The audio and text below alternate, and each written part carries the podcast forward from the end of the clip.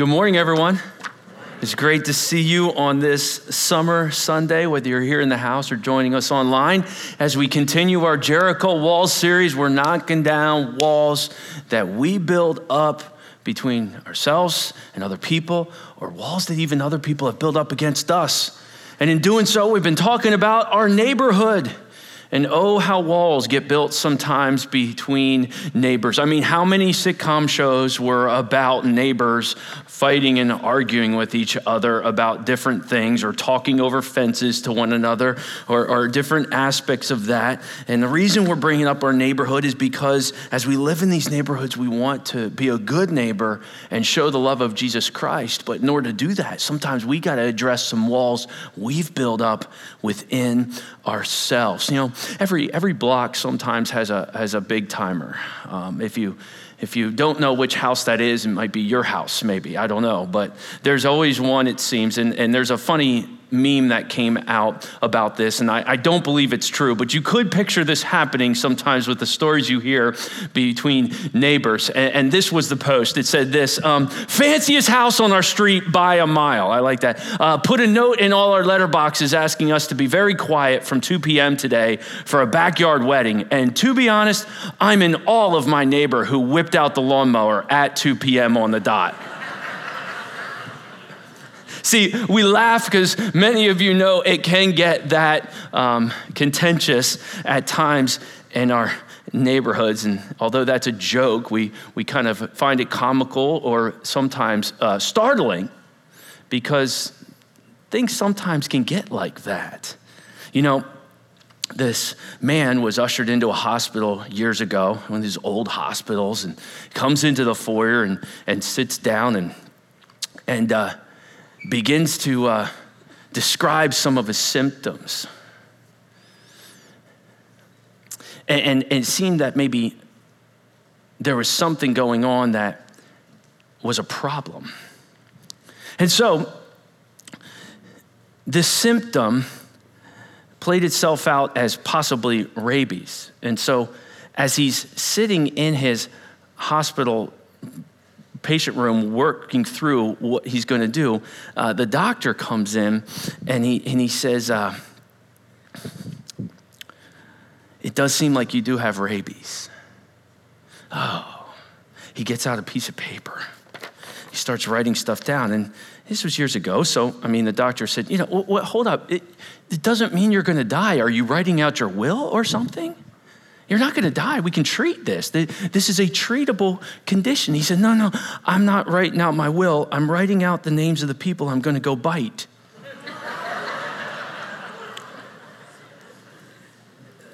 Vengeance. Vengeance. Vroom. Two o'clock, you said the wedding is? Vroom. Vengeance. Harboring ill will is our subject today.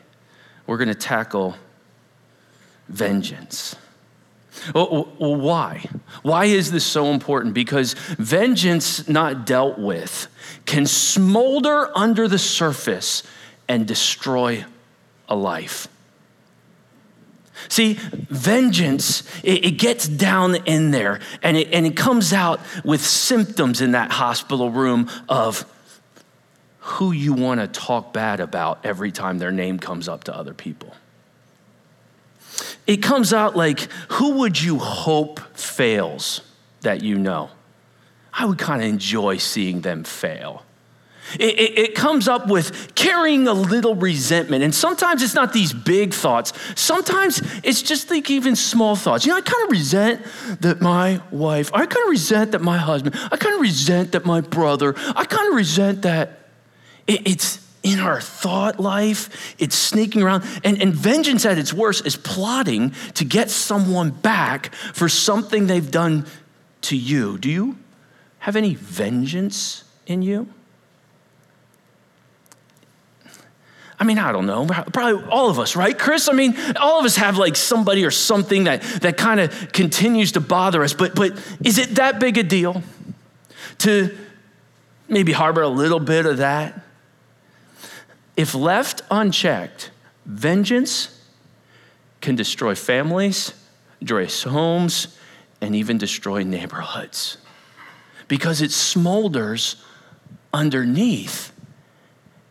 But much like a fire has a chain reaction, like water has a ripple effect, the chain reaction destroys people. It's said in scripture that a woman tears her house down with her own hands. It's said in scripture that a man hinders his prayer life by the way he treats his wife. It says in scripture that the way things are on the outside are actually just symptoms of something going on underneath. Have you ever heard of the town Centralia in Pennsylvania? I mean, a wonderful town, right? I mean, in the 1800s, it was opened and it really began to grow and build and strengthen during the time when mining was at its peak because it was over top or had or throughout it anthracite that would be just perfect for a mining town. And this town continued to grow and grow, and it was doing so great until they say the date was May 27th, 1962. In desiring to do a landfill with garbage, they set it on fire to get this out, but the fire got into the ground, smoldered too long, and the anthracite that makes up an area deposit, an anthracite deposit five times the size of the town, caught fire. The mines caught fire. And it began to smolder underneath and began to break and crack the ground so that were landfills there were places where you would see smoke rising. And even up into the 1970s and 80s the government spent some 40 million dollars in central PA trying to relocate people to a safe place for the fumes were toxic and the town would continue to crumble from what was going on underneath. There's four holdouts still there in 2020. Everyone else is gone now. The town has fallen apart. Oh, no, no, no, not because of something on the top, but because of something that's smoldering beneath. Is it possible that you have something smoldering beneath the surface called vengeance in your own life, and it's threatening to not only destroy your house, but the people around you and the people you love, the people you work with. And that's the enemy's desire, isn't it? To steal, kill, and destroy. That's why we're going after the wall of vengeance today. And so, the Jericho wall that we want to knock down is this smoldering fire beneath the surface called vengeance. If I could do this, I would. You know what I think of that person? I bet this. Let's go after it today. We often say we don't come to sit under the Word of God to be comfortable. We sit under the Word of God to grow in our life for Jesus Christ. So if you're gathered with us today, you've come to a church that loves the scripture. Would you pray with me as we encounter Joshua chapter 8? Heavenly Father, use your word to dig in to the spots we keep beneath the surface that threaten to ruin not only our lives, but those around us. And may we spot the enemy in our life and may we not let him win, for we want to be children of God, walking blamelessly before you, not only because of holiness demanding it, but because of understanding that you know this will hurt us. We need to stay away from it. God, teach us about who you are. Go ahead and do your work. And as the great surgeon, you might have to dig deep. But would you go and find that spot of smoldering flames and pour water on it today with your grace? We pray this in Jesus' name. Amen. Last week it was the ripple effect, right, of Ai. Joshua sends a few men up to Ai, for I mean, it would be easy to defeat, correct? I mean, there's not many of them up there. Scholars estimate between eight to 12,000 people were up there at the time, or at least that many to fight, let alone the inhabitants. And to go up there and deal with this wouldn't be a problem. So up the Israelites went, and before you know it, they are fleeing from the men of Ai. They just watched Joshua circle Jericho for six straight days, seven, and watch it fall down. They shouted they saw God's work, and now they're defeated by the city of Ai. And on top of that, Israelites' armies are fleeing.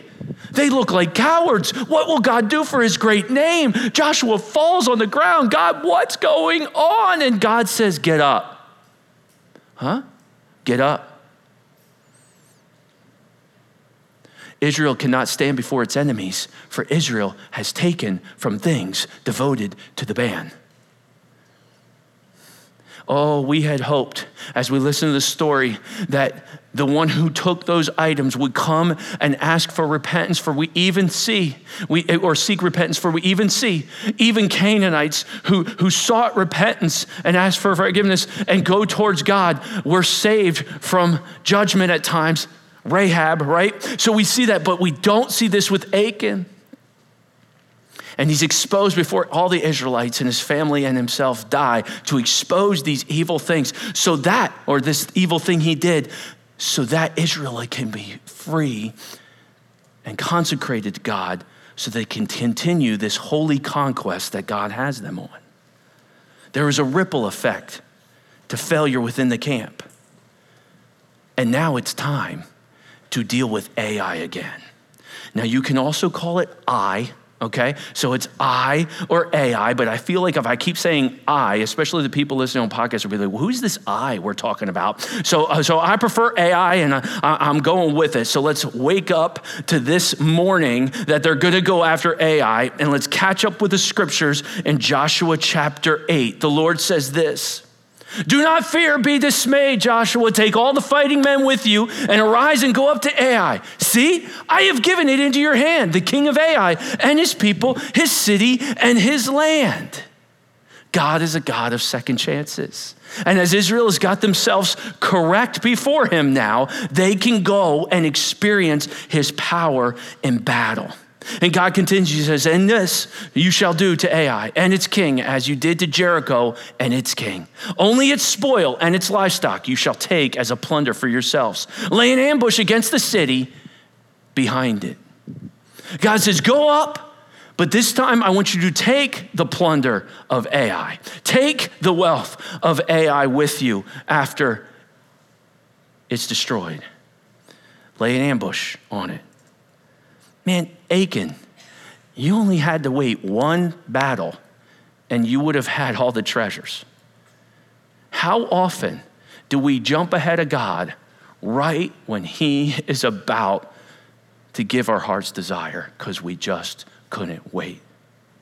And so God lays out an ambush plan, then Joshua puts it into action. And so here's what the scripture says about this plan so Joshua and all the fighting men arose to go up to Ai.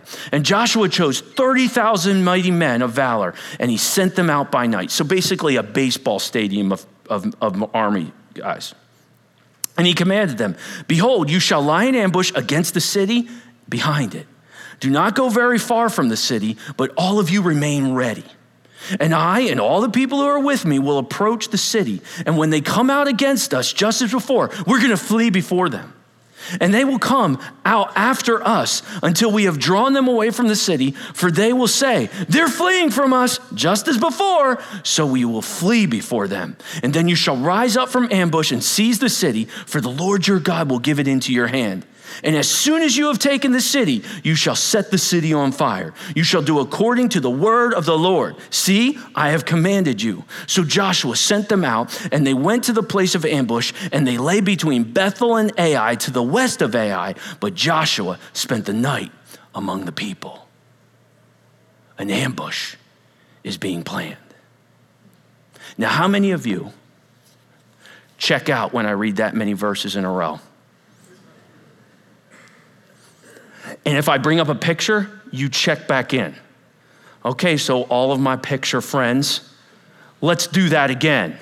Okay, they cross the Jordan River and they go up to Gilgal, and God says, you need to consecrate yourselves. We've already done that sermon. You can check the library, okay? But then they deal with Gilgal. Their foreskins are up on that hill. They're consecrated before the Lord. They go down to Jericho, march around it six days, seventh day, seven times, shout. The walls come down. It is now time to take on Ai. They go up to Ai with just a few soldiers and they chase them out. Joshua goes, What's going on? They get themselves right before God, deal with Achan's sin, and now they go back up, and this time it's an ambush.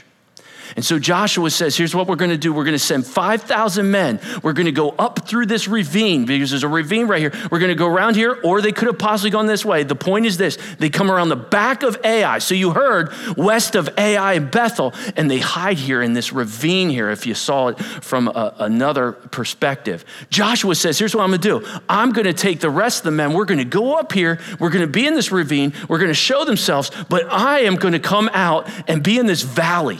When the king of Ai sees us in the valley, they're going to charge after us. And then you, who are laying in ambush, you come into the city, set it on fire, and then they're all out here, and we'll take them on and we'll pinch them right there and take them out. How many of you, after seeing that, went, Well, why didn't you just say that? Have you ever set up an ambush on someone? You go, Are we allowed to talk about this in church? Only if it's a fun one. You see, I went on a missions trip with a group of teens, and I've told this story before, but I particularly enjoy it. And we went, we called it Route 66. We went out to Arizona and we worked with the Navajo Indians there. It was just phenomenal, awesome trip. But I'll tell you what, there was really no doubt, I think the guys can confess this. The girls were just smarter than us on this trip, and they kept playing practical jokes on us. We would come down to our to our places to, to sleep, and our pillows would be gone. Things like they just always kind of out in front. And the guys would talk a big game. You're gonna pay. You're gonna pay. But they couldn't really think of something they could do and actually get away with it without getting in serious trouble. All their plans was like, guys, no, we're not doing that. And so they, they were appealing to their youth pastor for a good ambush girl plan on the girl girls. And, and I thought, this is my role as a spiritual leader in their life to come up with something. And so I thought, my, I mean, my pillow was gone too. So what can we do? So, so I, I, I, talked to the bus driver. I said, hey, tomorrow after we're done our day camp, you know, like ministering to kids and telling them about Jesus, we're going to plot an ambush on the girl. And he enjoyed this plan. And so, so we came up this. I said, just pretend the bus is on fire. Kind of run to the back of the engine, kind of pretend it's on fire, and then we'll have the girls go out. And I've got like water in our igloos and stuff. And we'll just run out and dump water on them. It'll be fun. It'll be hot anyway. And so when we get to a place place on the road that you can pull over, do this after camp. Okay, great. No, we got this, okay? And I told the boy, oh, all day long, they're looking at me like, ride home. I'm like, really? You just gonna do that all day? Like they don't see you? So camp doesn't go that well that day. It was a hot day. We had some drama happen. We had some parents upset about certain things. I'm kind of fried I, I, our group did not need a practical joke. They needed the Word of God, prayer, and sleep. But the boys were fired up. We get in the bus and we're heading back, and the bus driver's he's like, Are, are we going to do it? I said, Yeah, let, let's do it. Why not? Day's already ruined anyway. But, but we're, we're going down, and he's looking at me in the rearview mirror. I give him a thumbs up. He pulls the bus to the side of the road. What's going on? He jumps out and runs. I'm like, he, he is acting so well, I'm nervous. I'm like, are we okay? Like, maybe something did. He is all into this. Some of you know who this is. And, and, and he's like, oh, Chris, Chris, I need you out here. So I came running out. Good call. Have me come out. So smart. And we came back. Gabriel, oh, out the bus. And the men and the young men in their chivalry, girls first. The girls go off. And the guys wait and they go and they get all the water that they're going to go run out. And I look out the bus. I look out the bus this plan is being fully executed, the ambush on the girls here. And I look out, and a few of them are praying. Jesus be with Chris and the guys and the I'm like, "Oh man. This is this is so bad. I feel like this weight of guilt on me. These girls are more righteous than us. We're horrible people. They're always winning. No matter what, they're winning. So we just went ahead with it anyway. And when the guys were throwing water on him, some of the girls were not looking at the guys throwing water at him, they were staring at me. And I knew it was going to be a long week for me. Through the years, pie has been in my face, different things have happened. But we'll never forget that time. See, see, that's a funny, everybody loves each other story. This one isn't. This one isn't at all.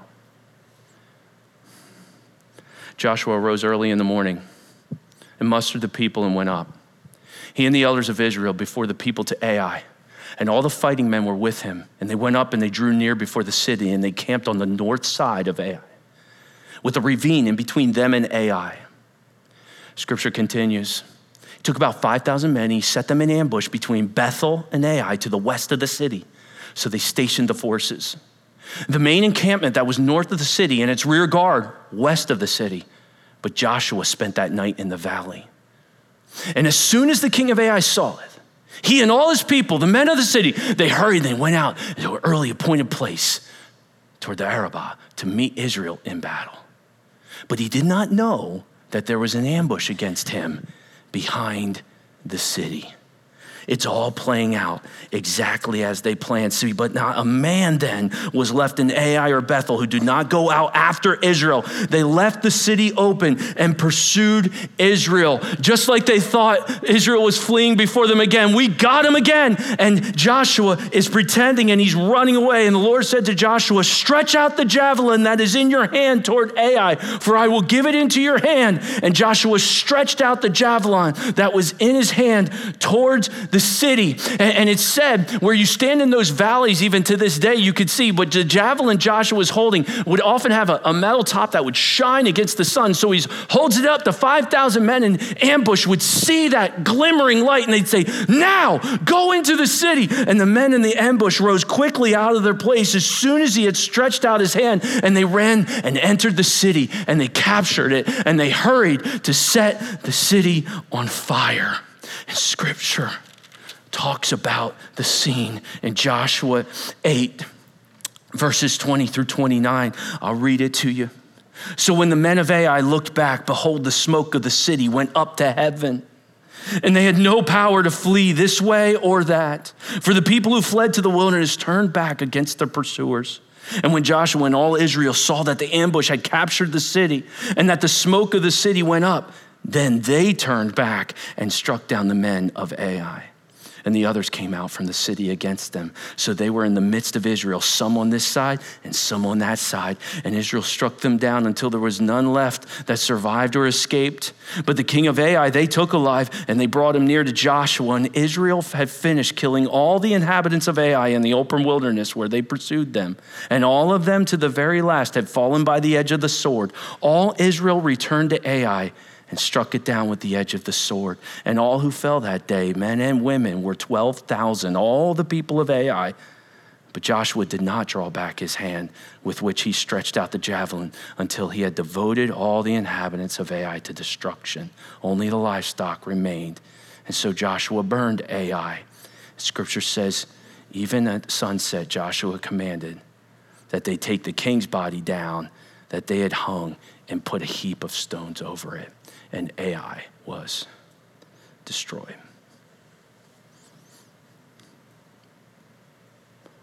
Wow. That's crazy to read. I mean, here we're in the 21st century, we're reading that, we're trying to put our Old Testament goggles on, and you're like, whoa, God is using his people, consecrated before him as the executors of his judgment. And we're watching it going, whoa, he wiped out the whole city? Many people critical of Scripture and of God have decided that this is an angry, cruel, awful God. How could he do this? But if you read Scripture with a biblical worldview and a very high view of Yahweh, you get to see his holiness and justice and judgment play out before you. And just as Moses was the executor of the plagues on a wicked people, Joshua is the executor with a sword on the people and the Canaanites and Ai. In this glimpse of God's wrath being poured out by his chosen people, Israel, we get to see Yahweh's ownership all the earth is mine. I created it, it's mine. Therefore, as Job learned, he can do what he wants. Second, we see Yahweh's justice. The rock, his work is perfect, for all his ways are justice, a God of faithfulness and without iniquity. Just and upright is he. There are many people would say, How is this fair? How can God do this? But you see, even asking those questions at times are misnomers, for you have put yourself in the judge's seat on God. And God is the judge, not man. So, even to ask those questions, you're weighing into very concerning territory when speaking of Yahweh. Yet, it does make sense for us to ask God, when we don't understand, what are you doing? When it seems so harsh and, and incredibly uh, consuming. But you see, mankind, especially now that we live in the age of grace, begins to buy into the lie that people are good. But scripture is very clear for all have sinned and fallen short of the glory of God. Everyone misses the mark. And therefore, since all have sinned and fallen short of the God, it's only God who is holy. And here he is wiping out a wicked people. These Canaanites weren't swinging on swings in Ai. They sacrificed their children, they pawned them for sexual things, they raped their women, they attacked and killed ruthlessly everyone in their path. God speaks of the Canaanite people and says it's as if the land wanted to vomit them out of its mouth. It was so wicked and evil. God is reclaiming this territory and giving this promised land, and that's why his people, not because of their holiness, but because of his, must be consecrated fully to him as they execute his judgment. And that's why God says, Vengeance is mine. I do declare vengeance. I have heard the prayers of my people while they were in Egypt as the Canaanites, the Amorites, and all these people enslaved them and killed them and took their families away. I heard their prayers, and I do bring judgment. And when I bring it, I bring it. And so when I say vengeance is mine, please understand any vengeance that you try won't compare at all to what's coming. And the Joshua vengeance of Scripture will one day be replaced by the judgment of the real Joshua, Jesus. And he also comes with a sword. You get a glimpse of the wrath and consuming fire of God on sin at Ai. So, why is it so different now? Are we called to ambush now? It feels like some want it to be like that. But no, that's not the case at all. For Paul writes in the book of Romans, he says, when, instead of an ambush, you repay no one evil for evil. Repay no one evil for evil, but give thought to do what is honorable in the sight of all. I'm going to get him back. No, no, no, no. Paul says, no, don't do that repay no one evil.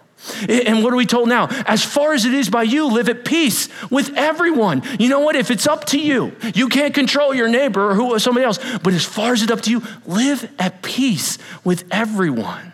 No, I'm going to stir it up. No, no, no. Live at peace. Three, never avenge yourselves. In the same text, beloved, never avenge yourself, but leave room for the wrath of God. For it is written, Vengeance is mine. I will repay, says the Lord. Don't avenge yourself. You leave that to me. That will only hurt you if you go and do something like that. In fact, on the contrary, Paul tells us if your enemy is hungry, feed him. If he is thirsty, give him something to drink. For by doing so, you'll actually heap burning coals on his head. So don't overcome by evil, overcome evil with good. What, what changed? What, happened? I like to describe what happened with an illustration. There's a, a group of people headed out in the prairies, heading across the Midwestern states to look for a place to homestead. They had crossed the river and they were heading into the prairie lands, and they looked up ahead of them, and there was a fire across the prairie. Everything was burning in front of them and it was moving rapidly towards them. But they had crossed the river, so now that was behind them, and now the fire is bearing down on them and they don't know what to do. All the families are gathered together, and one man seems to have a plan. He says, Here's what we need to do we need to burn the prairie grass behind us. Anybody want to raise your hand and say, Excuse me? Burn it behind us.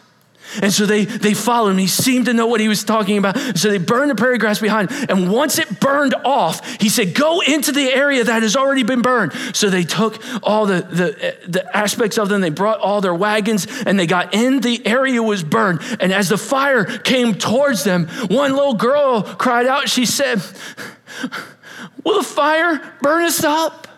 And the answer was, My child, the flames cannot reach us here, for we are standing where the fire has been.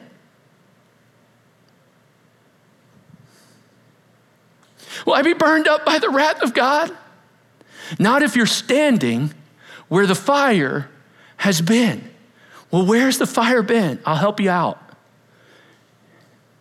There was a hill called Golgotha. My hero best friend, and the greatest picture you could ever have of what life is supposed to look like, who did nothing to deserve it, was beaten, thrown on a cross. And he looked up into heaven and basically said, Hit me. And the wrath of God on sin went and the fire burned on him. And everybody who believes in his name is aligned with him in salvation and is standing where the fire has already been. Why is it so different? Because the wrath of God has been appeased on the cross by Jesus Christ, who fulfilled the law so that we could experience grace by standing where our Savior took the flames. Amen? That's why it's different. Young people, do not get confused by people who do not know the entirety of Scripture and grab verses to make points. It is a story that develops like a narrative you love. And we see Jesus change the story. And so, all my map friends, they move up to Shechem because it's time to renew the covenant. And the Canaan can be seen, almost all of it can be seen from the top of Mount Ebal. And so Joshua takes them up there after this has been conquered. And scripture says this at that time, Joshua built an altar to the Lord, the God of Israel, on Mount Ebal, just as Moses, the servant of the Lord, had commanded the people of Israel, as is written in the book of the law of the Moses, an altar of uncut stones upon which no man has wielded an iron tool. And they offered on it burnt offerings to the Lord, and they sacrificed peace offerings. And there, in the presence of the people of Israel, he wrote on the stones a copy of the law of Moses, which he had written. And scripture continues it says, All Israel, sojourner as well as native born, with their elders and officers and their judges, stood on opposite sides of the ark before the Levitical priests who carried the ark of the covenant of the Lord, half of them in front of Mount Gerizim and half of them in front of Mount Ebal. Again, for my picture learners, I'll go to a modern picture of this scene to show you the amphitheater that Joshua selected. He's here in Shechem, he's at the ark, and half of Israel is at Mount Gerizim on the hillside, and half is on Mount Ebal. It serves as this perfect amphitheater for him to read the Mosaic covenant and renew the covenant with God so that it might continue to live out in the exact place where God told Abraham he'd give him the land of Canaan the Mosaic law. You know, it's interesting from time to time, there's archaeological discoveries that are very curious, and, and one happens to be at Joshua's altar site. There's an artifact that has just come out recently that has Yahweh's name on it that's still going under review. And obviously, um, critical scholars of the scriptures will argue against its validity, and those who have a biblical worldview will argue for its validity, and it's still going through review. But much like the Dead Sea Scrolls, this is an artifact that dates scripture. For on this rock of cursing, they seem to have found an inscribing of Yahweh, which would date it to the time of the Bronze period, which many critical scholars believe Scripture was written around 600 BC and has been written from a revisionist history This would date 1,500 years almost before the Dead Sea Scrolls. And so it'll be interesting to see how this archaeological piece plays out in the future. It remains to be known. But another interesting piece, and uh, I do not need archaeology to believe the scriptures, but it's just another piece of how you see God even interworking those things. So let me ask you now that we've studied Ai is there anybody you would like to ambush?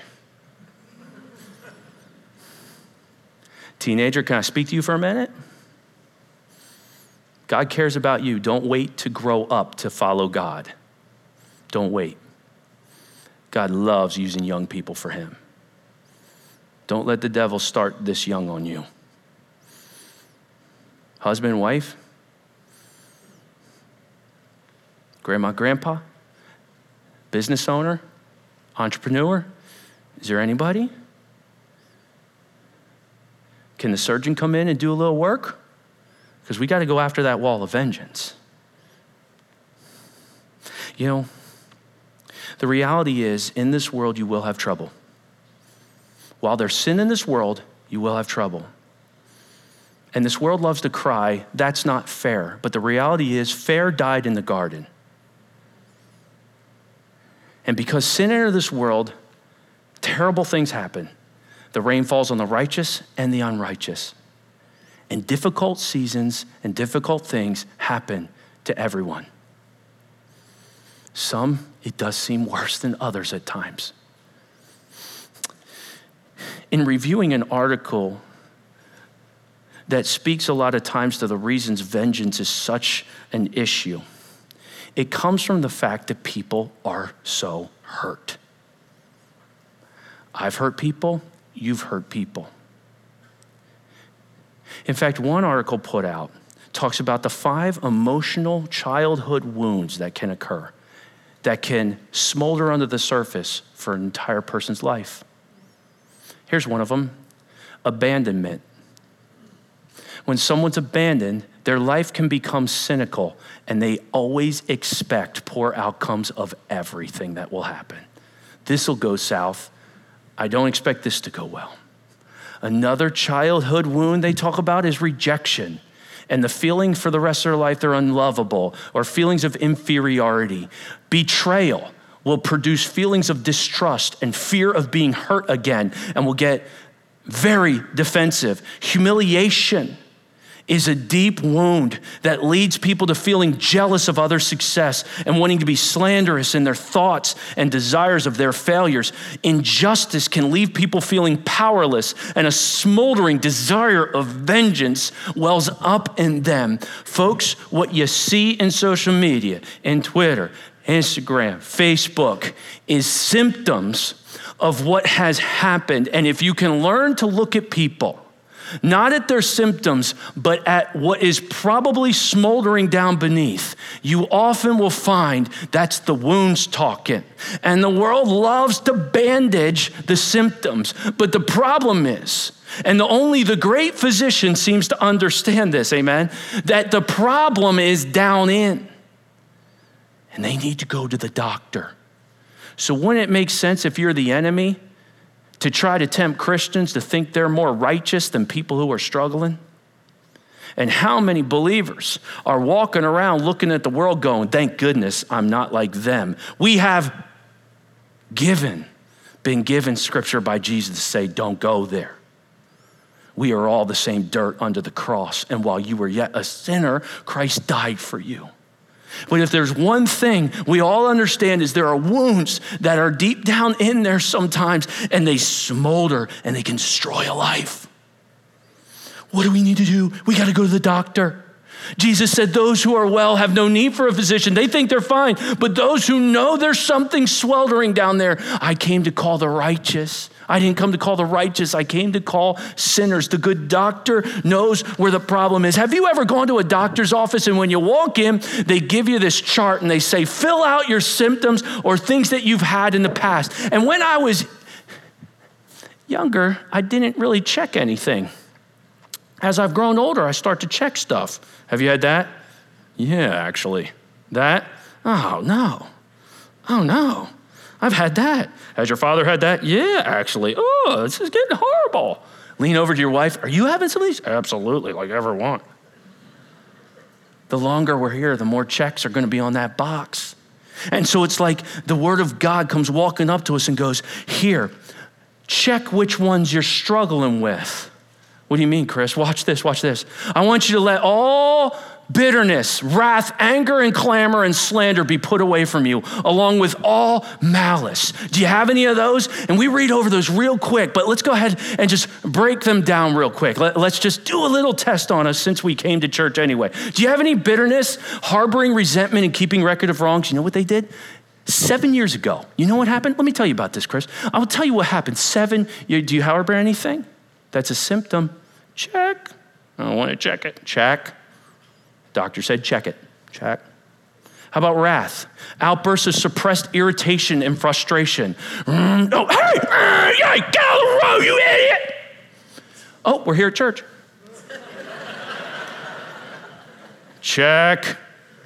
See, see, you all thought that's just people being people. I bet you got some wounds smoldering. Anger, hostile emotions of annoyance. Oh my word, people drive me crazy. You know what the latest thing? I'm, I'm like so frustrated. Whoa, whoa, whoa, whoa, whoa. Symptom, check that one. Um, how about clamor? That's shouting. All right, everybody needs to be quiet and sit down. It's time for family devotions. Clamor. Check. How about slander? Words meant to degrade or hurt someone. Hey, have you ever met them? Yeah, I have. Oh, I'll tell you something about them if you think there's something. Symptom, check it. Uh, uh, malice, smoldering vengeance, and the desire to retaliate. If I ever get a chance, I ever get a chance. Well, then check that. Ooh. See, the word of God just comes right in. It pierces sharper than a two edged sword. It comes right in. It goes, Do you have any of these symptoms? There might be vengeance down there. I didn't really think there might be and it's smoldering under the surface. What do I do? What do I do? Oh, there's a prescription. Oh, thank goodness. Be kind to one another, tenderhearted, forgiving one another. Like, like who? Like who would do that? Who would forgive other people? Oh, as God, as Yahweh, as great God forgave you because of the work of Jesus Christ. That's why you forgive because Jesus forgave you. Do you have kindness in your life? Um, choosing to be gracious and sensitive and respectful? It's like putting water on the fire. And, and kids, have you ever stood around the fire after you had a nice campfire and you put a little water in there? The rest of the summer, if you do that, I want you to think about just forgiving people every time. Who do I need to forgive? I got to get this fire out in my life. It's smoldering on this earth. Tenderhearted, choosing to be compassionate, sympathetic. When you got vengeance smoldering down there, you got no time for anybody. Everybody drives you crazy. Everybody deserves it. Everybody needs to be quiet. It's good, it's good chance there's something deep down in there. And then forgiveness, choosing to let an offense go and offer grace. They don't deserve it, and neither did you. For while you were yet a sinner, Christ died for you. Folks, holding a grudge, I love this quote, it's not mine.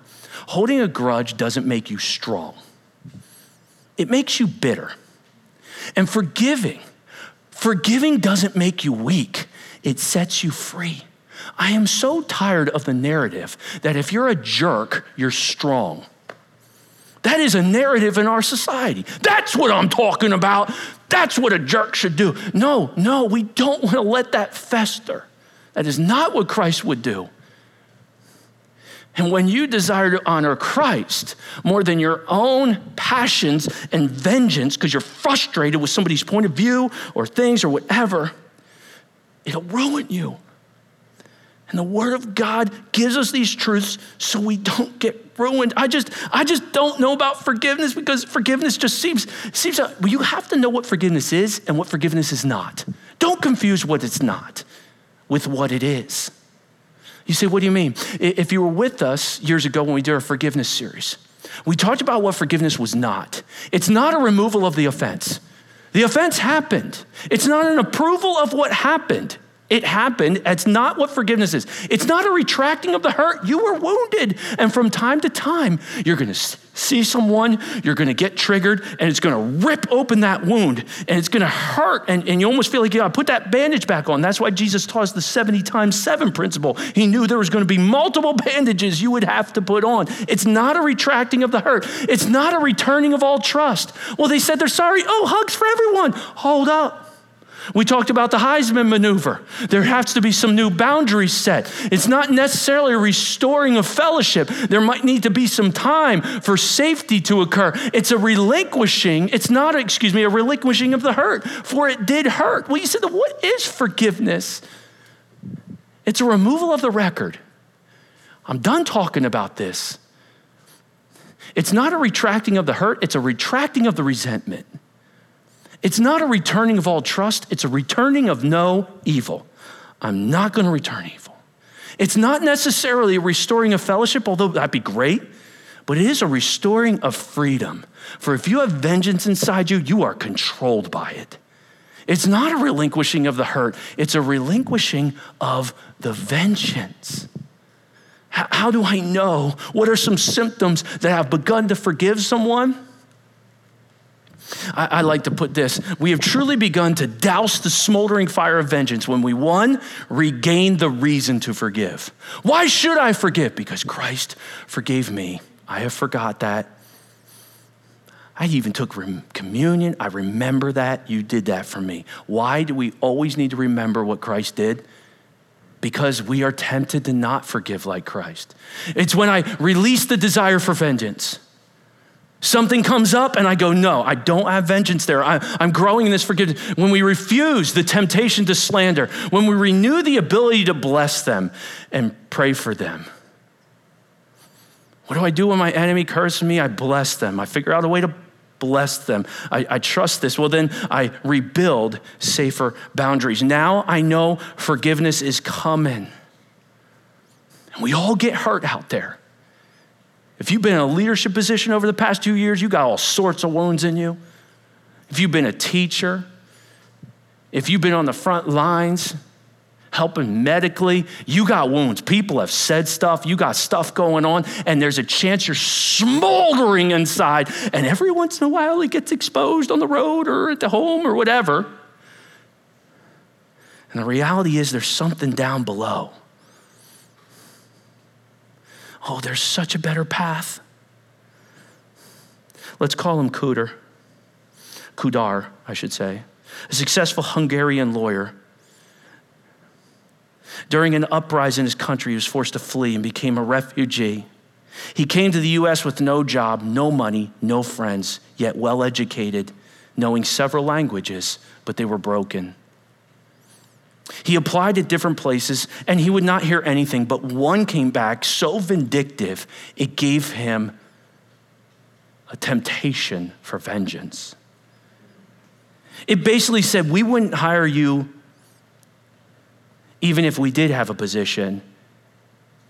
Your writing is broken. We're not interested. And it hurt him deeply. And he wrote out his response. You know the keyboard warrior in all of us. Pop, pop, pop, pop, pop, pop, pop, pop, pop, pop. And he got to the end, and the Spirit convicted him with this verse A soft answer turns away wrath.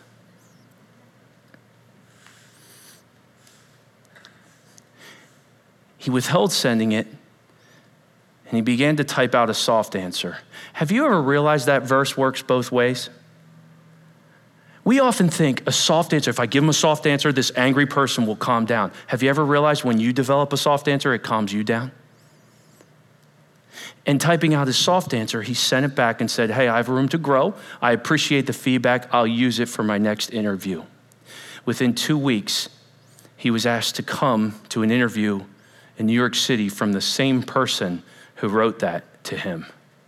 And he is now second in command to that person. What a better path to choose the path, not of vengeance, but of what God has for us. Why? Why should I? Because I don't want your life to look like this.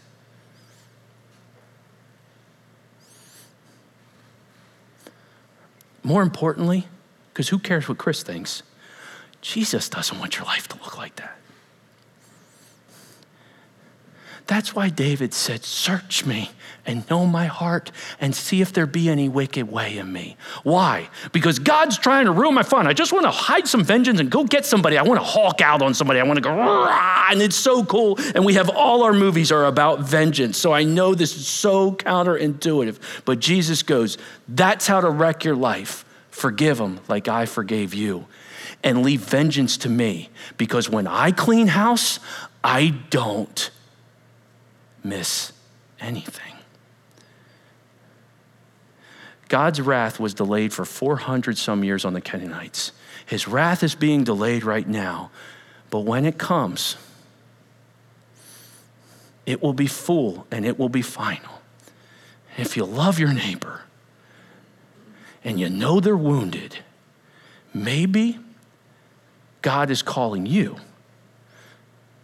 to offer some forgiveness so that the wall of vengeance will come down and the love of Christ will come pouring through and douse the flames that smolder within both of you. Heavenly Father, use your word to cut deep in our hearts. May you purify us from the voice of judgment in our head and how disappointing other people are, and may we focus on ourselves and what areas that we have allowed to smolder.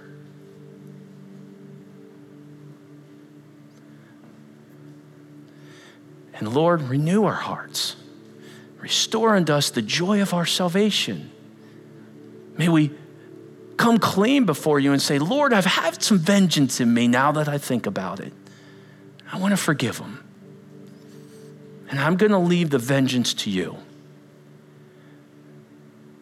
And in some way, I'm going to feel like they're getting away with it. But the reality is, I'm getting out of this because I don't want my life to be smoldering underneath the surface and to be snuffed out by something like vengeance.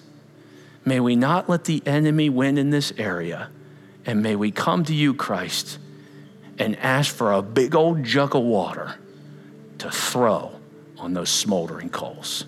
In Jesus' name, amen.